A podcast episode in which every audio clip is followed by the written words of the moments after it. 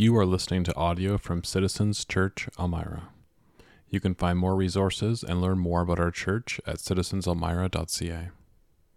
Well, great to be with you today. Uh, I guess I've been introduced as your grandmother, and uh, I'm not offended, not offended by that.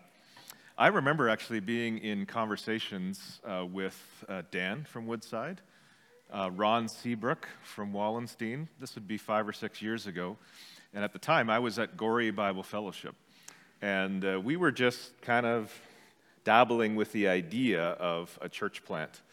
Uh, not thinking at that time that that might end up being here in, in Elmira.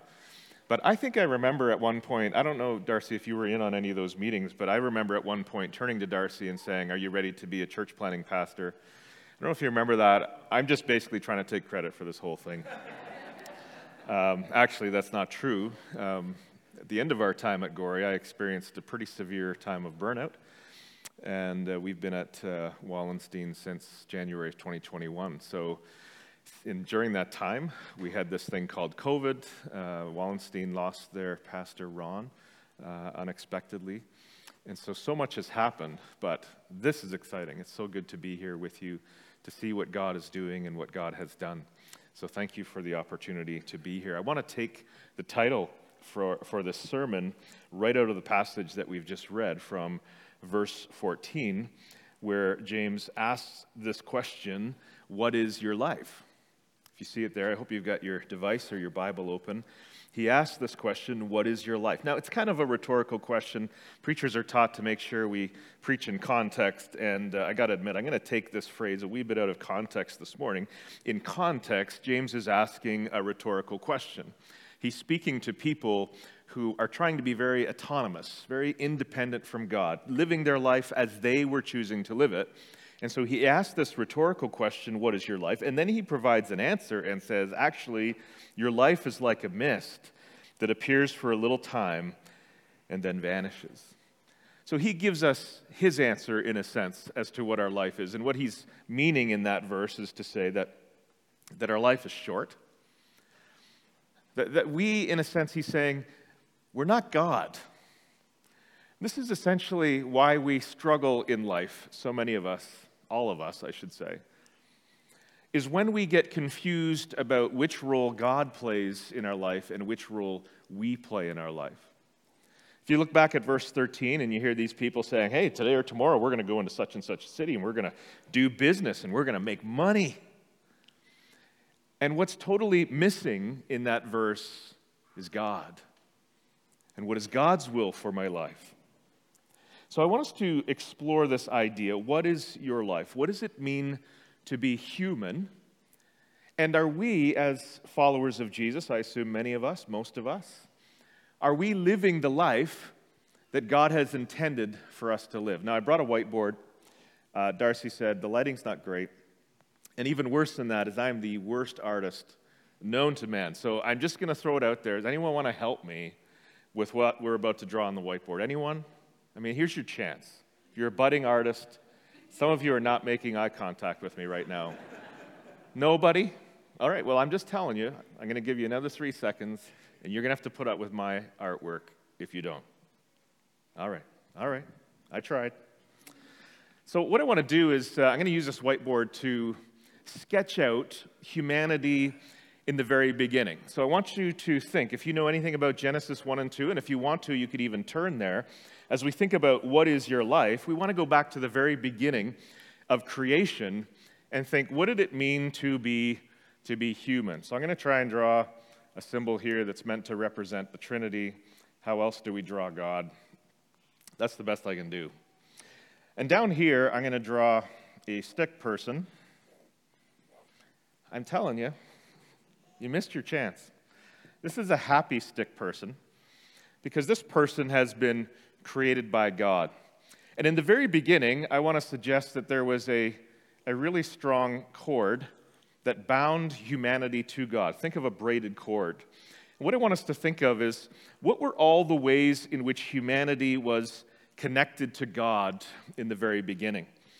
And it's really fascinating, actually, to read. Sometimes we read Genesis 1 and 2 and we're thinking, this is kind of like science, right? This is uh, God's depiction of scientifically how the world was made. And I would say that's, that's not necessarily what's most important in those first chapters. What, what I think is one of the most important things we're finding in that chapter is what does it mean to be human?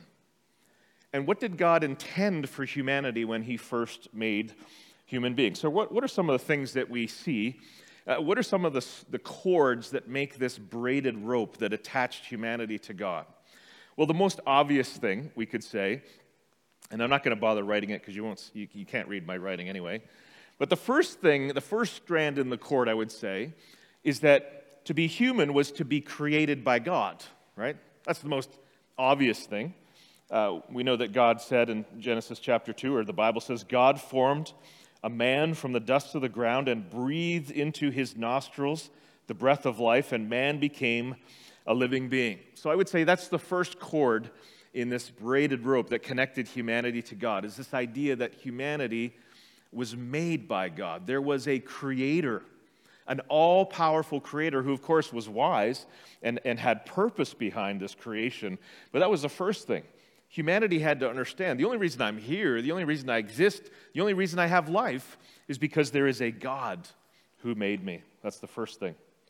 Second thing, made to be representatives of God. So, one of the key things we read in Genesis chapter 1, when God made humanity, it says that he made humanity in his own image. And actually, even before that, verse 26, we have this conversation. It's weird. It, it takes place between the members of the Trinity where it says, Let us, God, speaking to himself, saying, Let us make man in our own image. Where did the plural come from? Up to that point in Genesis 1, we had one God as creator. But when we come to verse 26, when God begins to contemplate creating humanity, he clues us into this reality that God is actually this triunity, which we, we have explained later in the Bible. God, three in one, saying, Let us, as this union of three members, make humanity. That actually is going to be a real clue as to what it means to be human. What it means to be human is to be relational. God had always existed in this perfect harmony and relationship of himself. Now he's going to make human beings in his image. What that means is that humanity was meant to be not just made by God, but, but to represent God. So to be made in his image means that we were to function, live in this world that he created in such a way that when people looked at humanity, or when God looked at humanity, or when people looked at each other, they would see reflections of God himself, made to be representatives of God. Have you ever been a representative of something? It's, it's a really important thing. It's, it's a high calling, and so to be made in the image of God was this important aspect of being human. Next, we find that humanity was made to be the servants of God. Now, that's, that's a word that we don't like. We chafe at that idea today. But to be a servant of God and to be given a role that's crucial in the creation of the world. So, listen to what God said to them. He said that they may rule over the fish in the sea and the birds in the sky, over the livestock and all the wild animals and over all the creatures. That's actually Genesis 1:26. That's the outflow of him saying, "Let's make man in our image so that they can rule over the things of creation." No wonder. Make, let's make these people in our image to be representatives, to actually care for, to be the caretakers of the world that I'm about to make. Genesis 1:28 it says subdue the earth. That's we, we hear that and we think, oh, that means that we, we should pillage. The, no, it's not at all what it means. It's like, picture this. Uh, you leave church today and imagine there's a horse and buggy on the street. The idea of subdue is the idea of harnessing. So here's this horse with all its strength and beauty, but it has been harnessed to do something. And that is what it means for humanity to subdue the earth that God made. We were meant to harness it and get the most out of it. Genesis 2:15. God took the man and put him in the garden of Eden to work it and take care of it. So to be human was to find ourselves in the service of God, literally being his representatives on the earth and also being the caretakers of all that he had made. By the way, don't, don't ever let anyone. I sat on an airplane once flying home to, uh, I was flying to Thunder Bay. My parents lived way up in Marathon at that time and I was going to help them move. So I flew to Thunder Bay, and I sat with this guy who uh, told me at least that he had you know, pretty high connections in Ottawa, and he knew people in the Liberal Party, and he knew the Prime Minister, and different various things. So I was like, okay, I guess, I guess this guy's pretty smart. But in the course of conversation, he, we, we got talking about God and spiritual matters, and, and uh, he told me, well, you know, we really don't know that the whales aren't really as intelligent as we are. We don't know that. And he was making the assumption that animals like whales really are on par with what it means to be human. That's what the scientific community, some would say, or people who, who, who are naturalists might want us to believe that, that we're just animals. Maybe we've evolved a little bit higher, but we're not even so sure about that because some animals are highly intelligent. One of the things that the story of creation tells us is that there is this huge division between humanity made in God's image and the animals that were not made in God's image. In fact, humanity was meant to be the caretakers of all that God had made. So that's the third strand. We have God made us, we have God made us in his image as his representatives, and then we find that God made us his servants to watch over everything that he had made. Then we find uh, a fourth thing. So you might remember this from Genesis chapter 2. God commanded the man, You must not eat from the tree of the knowledge of good and evil. Have you ever asked yourself the question, Well, God, why did you bother putting the tree of the knowledge of good and evil in the Garden of Eden? Wouldn't have things turned out a lot better if you just wouldn't have bothered putting that tree there? Or we might ask ourselves, why did God have to be so, you know, overbearing to give these rules and commands? We chafe at that today, and we, we tend to naturally think in our, in our minds today and in our culture today, we think of a God who gives rules as a God who's unfair, as, as a God who just wants to lord over us. But you need to understand that this is a crucial aspect of what it meant to be human. I suspect a part of this thing with the tree is a test to find out will humanity live as it was meant to live? Because humanity was meant to live under the rule of God. Let me say it differently humanity was meant to live under the loving rule of God. You see, when we hear command, when we hear God say, Thou shalt, we chafe and we think, Well, here's God ruining my fun, lording over my life, taking away my rights. And what we fail to see is that when God says, Do this, don't do this, He's acting to us as a loving father, a loving creator who says, I don't want you to get hurt. I have a book uh, about the Ten Commandments. It's called the tender commandments. Because we think of the Ten Commandments as these ominous things that make our life difficult. No, that's not at all what they are. The Ten Commandments are God's gift to humanity to keep us safe. So, the fourth strand of this cord that connected us to our Maker is this idea that God is in charge. And we have to submit to his rule. And when we submit to his rule, we find ourselves exactly where we should be. We find ourselves in a place where we can flourish and thrive as human beings. One more cord in this braided rope. We were made to be blessed by God. Now, this little expression uh, is, is almost mentioned in passing in Genesis 1:28. It says that God blessed them and said to them, "Be fruitful and multiply." But we can read over that expression far too quickly. God blessed them because what it meant to be human was to live under the safe and, and generous blessing of God. In chapter 2, God says, I give you every seed bearing plant on the face of the, the whole earth, every tree that has fruit with seed in it, they will be yours for food. So we see God as this generous provider, this gracious giver who blesses humanity, and humanity is meant to thrive and flourish under the blessing of God. It's not just the food, of course. God created a world where there was water to drink and there was oxygen to breathe and there were, there were people to know and there were all kinds of aspects of God's creation that glorified Him. This is what it meant to be human. So we read on in Genesis and we come to chapter 3. when we think about these five cords, God made us. We were to represent God. We were to be under God's rule. We were made to serve God in His creation. We were meant to live under His blessing.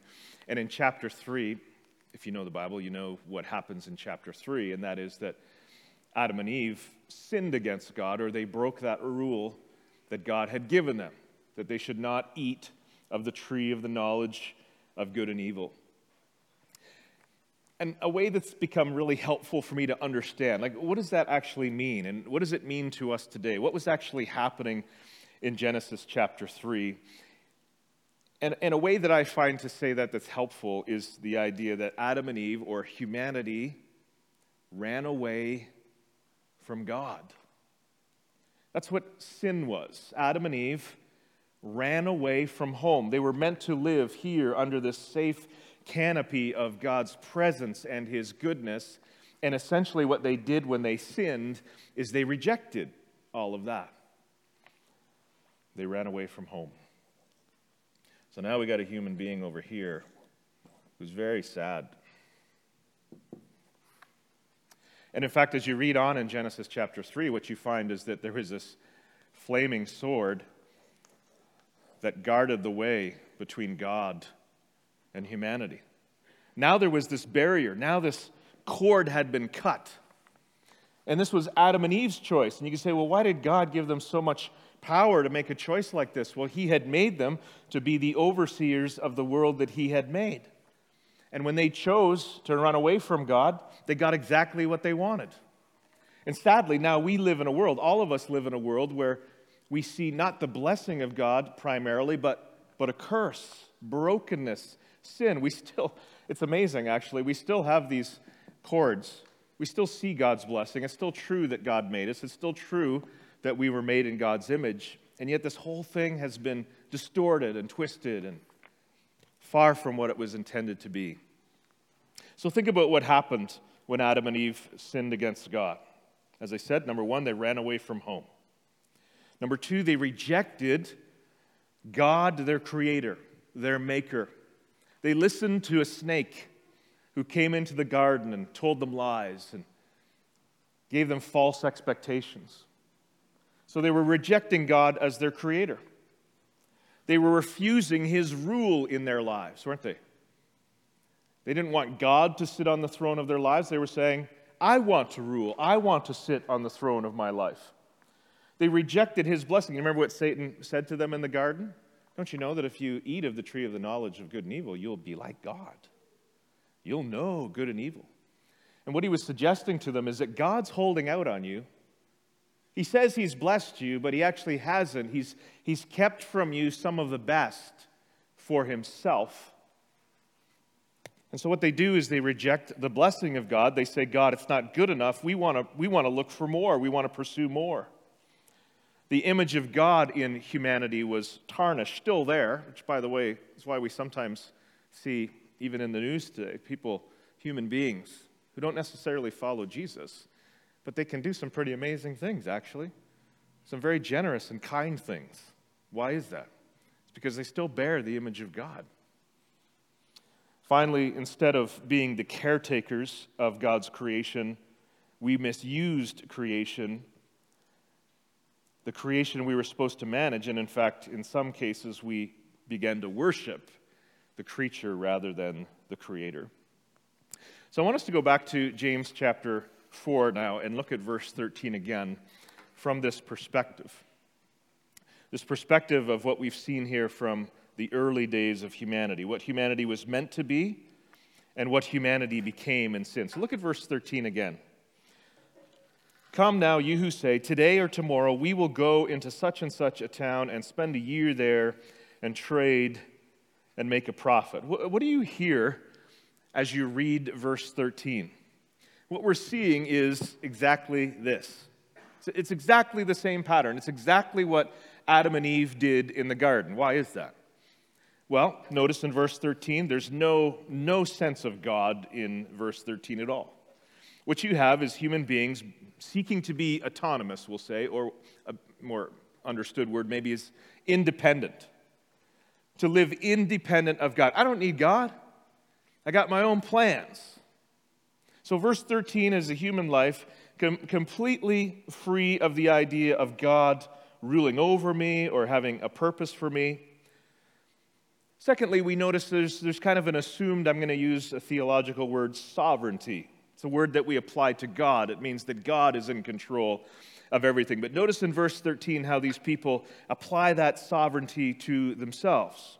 They assume that kind of sovereignty because they say, Today or tomorrow, here's what I'm going to do and I'm going to go to, go to this town and I'm going to spend a year there and I'm going to do business and I'm going to make money. It's this idea that I am the God of my life and I am in control of my life. And then I would say there is a false worship. Because nowhere in verse 13 do we have the idea of a human being living for God's glory, fulfilling the purposes of God, uh, seeking to serve God. No, it's all about it's all about me. It's about my kingdom, my business, my profits. Do you see it? It's the same, it's the very same kind of life that we saw with Adam and Eve in the garden. Now, notice verse 16. James gives us an assessment of this kind of life.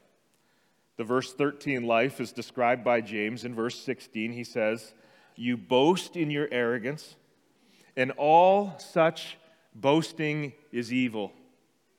It's pretty blunt, eh? It's just like James, as uh, Darcy's been teaching. He's just blunt, doesn't beat around the bush, doesn't try to soften the blow. That kind of life, that kind of self serving, independent life, boasting of what you're going to accomplish, living for yourself, he just calls it what it is it's evil. We see that in the book of Genesis, of course. It's so clear, right? Because the Satan, the serpent comes in and tempts them, and, and Adam and Eve fall prey to that temptation, and then they they fall under the judgment of God, and there's this flaming sword that's placed between them and God. It's so clear in Genesis chapter 3 that sin is evil. It's less clear when it's our lives, when it's us who are living independently from God, who are just going about our own business, pursuing our own interests, our own kingdom, so to speak. But James is going to call it what it is. It's the very same thing as you find in Genesis chapter 3. Don't, don't ever say, well, boy, if it wasn't for Adam and Eve, man, we could have had it good. Because we have to be honest with ourselves and recognize that there were many, many times in our lives when we came to a crossroads where we had to choose between God's rule and ours, between obedience and disobedience. And we made the very same choice that Adam and Eve made. Now, you, I know you can say, well, Adam and Eve sinned, and then we all ended up having this twisted sin nature. Yes, but we have to acknowledge the fact that we've all made choices that we didn't have to make that mirrored the choices of Adam and Eve that resulted in us experiencing the life that we experience, the, wor- the broken world that we experience today. It's because what the Bible calls sin. And James calls it sin. This boasting, this arrogance, this independence from God, it is evil. Now, notice verse 17, because he's going to go on just a wee bit further here and say, Whoever knows the right thing to do and fails to do it, for him it is sin. Now, I don't know about you, but as you read through verses 13 to 17, um, I kind of get it up to verse 16. It kind of flows for me. And then verse 17 comes, and I'm like, Darcy, I'm not sure. Maybe that should have been in next week's passage because I don't know that that fits here. Doesn't seem to connect to these other verses. Now, one of the reasons for that is the book of James is kind of like that. James kind of bounces a little bit from one theme and, and one topic to another. Some people say James is kind of like the New Testament book of Proverbs. If you go and read Proverbs in the Old Testament, it's highly disconnected this topic and that topic. So that's part of why this seems disconnected. But the other part is, I, I think we just fail to make the connection here between verse 13 and verse 17. So you can go back to verse 13, and, and maybe some of you have had this thought already. Maybe some of you are business people, or maybe some of you are farmers. And as you read verse 13, it doesn't seem all that bad to you, right? Today or tomorrow, we will go into such and such a town and we'll spend a year there and trade and make a profit. You can read that and say, what's, well, so what's the big deal? It's wrong to do business? It's wrong to make money? Is that what James is saying here? Is that what he's calling evil? Well, we know in the context, James is he's definitely um, challenging us about that kind of life. But maybe verse 17 can actually help us here. Because many of us think of sin, or we think of living a, a, a life uh, against the will of God, as simply about those bad things that we know we shouldn't do, but we do. And we tend to think of sin that way. Sin is bad stuff that I know I shouldn't do, but I do. And if that's how we understand sin, uh, we, we actually maybe only have 50% of it, maybe even less than that. Because in verse 17, James is actually, he, he, he's reminding me of this. To be truly human, remember, what is your life? What does it mean to be a human being? What it means to be a human being before God is God has some purposes for you to do. He's got some good things he wants you to do with your life. He wants you to live as his representative. He wants you to be his image bearer. He, he wants you to serve him. He wants you to make his glory known in this world. And when we choose to live our lives simply for ourselves, I want to be a successful farmer. I want to be a successful businessman. I'm going to pour my whole life, seven days a week, 24 hours a day, into this one thing business success, making money. And now, when we step back and look at it that way, we realize okay, so here's where the problem lies. Is it wrong to do business? Is it wrong to make money? Not necessarily, not at all. But when I focus on that, it becomes my God. It becomes my idol. It, it, becomes me declaring my independence from God, living apart from God, and refusing to invest my life into good things, sacrificial things, where I give up my time, as it says in verse 17, uh, because I know it's the right thing to do. Your neighbor across the street, struggling to shovel out all that snow last week. Don't, doesn't have a snowblower. Well, you know, if they would have been smarter with their money, they might have had a snowblower. Maybe they could afford to pay someone to do that. Rather than thinking of what does it mean to be made in the image of God and walk across the street with your shovel, come alongside that person and show some kindness. To bless someone else the way that God blesses, to show some care and concern. Do you see how this, this, this is? We can shrug our shoulders and think, well, that's not my job. And actually, we're sinning. Because James would say, you know the right thing to do. And if you're a follower of Jesus, we got to understand this. We have been called to be the hands and feet of Jesus in our world and we know what he would do. And yet we're so fixed, focused on our life and our plans and our business and our money and our dreams that we fail to do the good that God created us to do. And when that's the case, we are sinning.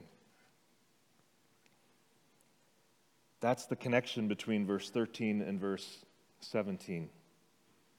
So, what do we do about this? I don't know about you, but this hits pretty close to home for me. This, because when I think about what is my life, I realize, boy, if I'm honest, I see myself here. It's been really easy for me to reject the rule of God in my life and to disregard the fact that He's my maker and, and to, to spurn the blessings that He's brought into my life and to live independent, independently from Him. If we're honest, we see ourselves here. And we have to ask, well, what are we going to do? What are we going to do about that problem? Now, the truth is, James doesn't help us a lot with this, although he does. verse 16, he says, verse 14, sorry, what is your life? You're a mist that appears for a little time and then vanishes. And then verse 15 is really his exhortation to us. Instead, you ought to say, if the Lord wills, we will live and do this or that. So when he first says, Your life is a mist that vanishes, And then, secondly, he says, You ought to say, if the Lord wills. Here's two things. Number one, James is teaching us we need to be humble. You are not God. One of the most profound moments in my life came in my early 20s when I was struggling with depression, clinical depression, pretty severe. And by God's grace, I was able to, to get to see two different Christian counselors who began to help me to reshape my thinking and see life more clearly. And with one of those counselors, I was explaining, he was asking me questions, and I was explaining, you know, some of the things that frustrate me in life. And I was describing how, you know, I can't even stand it when I, back before we had smartphones and GPS, when I'm trying to find a place and I, and I get lost and I end up driving around in circles for half an hour. I can't stand that. It makes me so mad. And the counselor turns to me and says, Gary, who do you think you are? God? And that simple question hit me between the eyes so hard. And I realized that's the essence of what it means to be a broken human being is we get everything confused and we think that we sit on the throne and we're the god of our own lives. What is James saying? You've got to change that. You've got to humble yourself. You've got to recognize that your life is a mist, that you are nothing compared to God. And then he says, that's the first thing humble yourself. Your life is a mist. And then you could say really the same thing humble yourself under the will of God. Do you see it there in verse 15? You ought to say, if the Lord wills, we will live and do this or that. There's two sides to this idea, if the Lord wills. Number one is this we ask ourselves, what is God's will for my life? I refuse this idea to do what Adam and Eve did and to do what I've done for my whole life, and that is, I'm going my way. I'm Frank Sinatra. I, am doing it my way. I refuse that because I understand that God sits on the throne, He is in charge. And so my attitude changes, and now I'm saying, God, I want to do your will. That's one part of it. The other part of it is recognizing what we saw earlier, and that is the idea that God is sovereign. And we submit ourselves to this idea that God is in control of our lives. And when circumstances come into my life that are painful, that hurt, I don't like them, that I humble myself and submit myself to this will of God because I realize He's on the throne and I am His servant one of the most profound moments in the Bible where someone demonstrated verse 15 to us happened in a garden on the Mount of Olives, where Jesus Christ Himself, who was the Son of God, remember here? Father, Son, Holy Spirit, the Son of God, chose to come down. This, was, this is God's compassion, this is God's mercy that ever since this happened, God, the whole story of history is God pursuing us out of mercy and grace.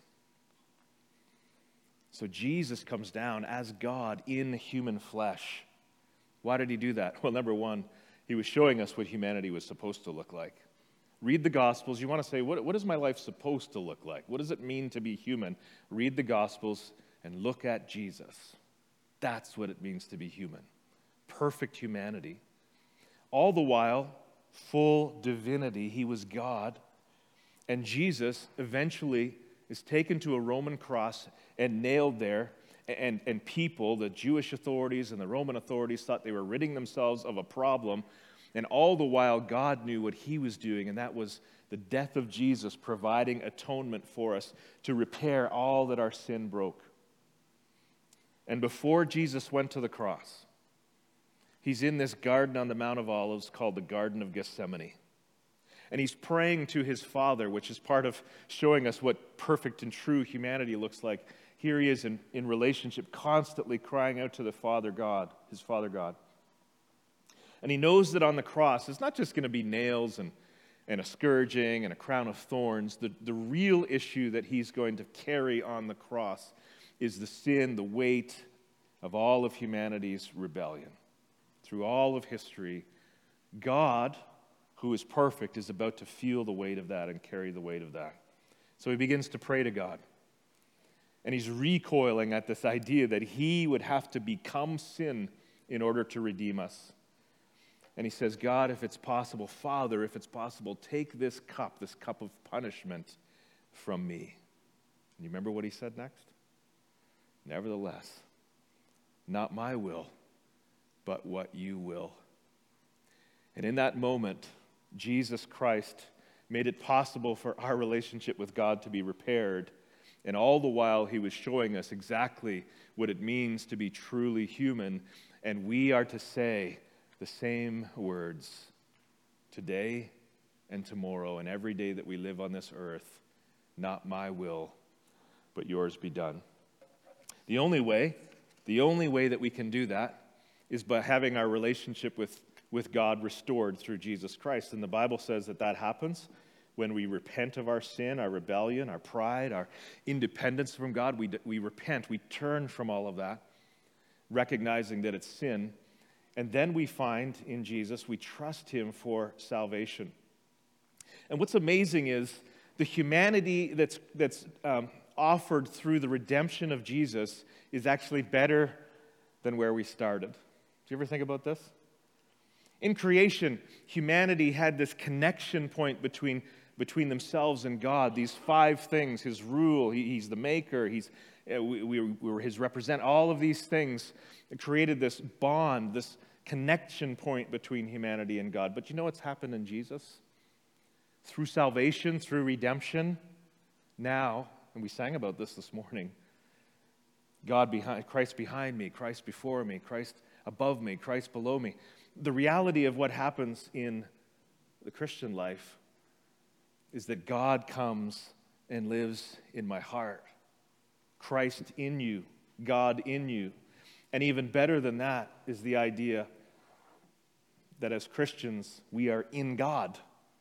This is what the New Testament tells us is that as followers of Jesus, having found redemption through Jesus Christ, yeah, I told you, the artwork's bad, right? Having found redemption in Jesus, now we are in God and God is in us. And to be truly human is to have this connection point with God. I wonder if I can show you that verse. I think the guys have it at the back. and it is 2 Peter chapter 1, verses 3 and 4. His divine power has granted to us all things that pertain to life and godliness through the knowledge of him who called us to his own glory and excellence, by which he has granted to us his precious and very great promises, so that through them you may become partakers of the divine nature. If you are a follower of Jesus and someone asks you, as James does this morning, what is your life? This is the answer. This is the unbelievable answer is that my life is bound up in the very life of God. That Christ is my life. He is my life. That I am in Christ and Christ is in me. That is my life. Sadly, even as followers of Jesus, we find ourselves so often living here, which is why a man named Craig Groeschel wrote a book called The Christian Atheist, in which he described the Christian life whereby we say we believe in God, but we live as though he does not exist. God, redeem us. God, forgive us. God, transform us from this kind of life. If we are followers of Jesus, may we understand what it means to be truly human. And so I close with that question again What is your life? Which version of human life are you living? Jesus died to bring you this redeemed human life. Followers of Jesus, if, if you claim to follow Jesus, is this the life you're living? A life in which you recognize He is your Savior, He's your Maker, He's your ruler, and your whole intent is to do His will. Not, not your will, but His will be done. That is what your life is meant to be.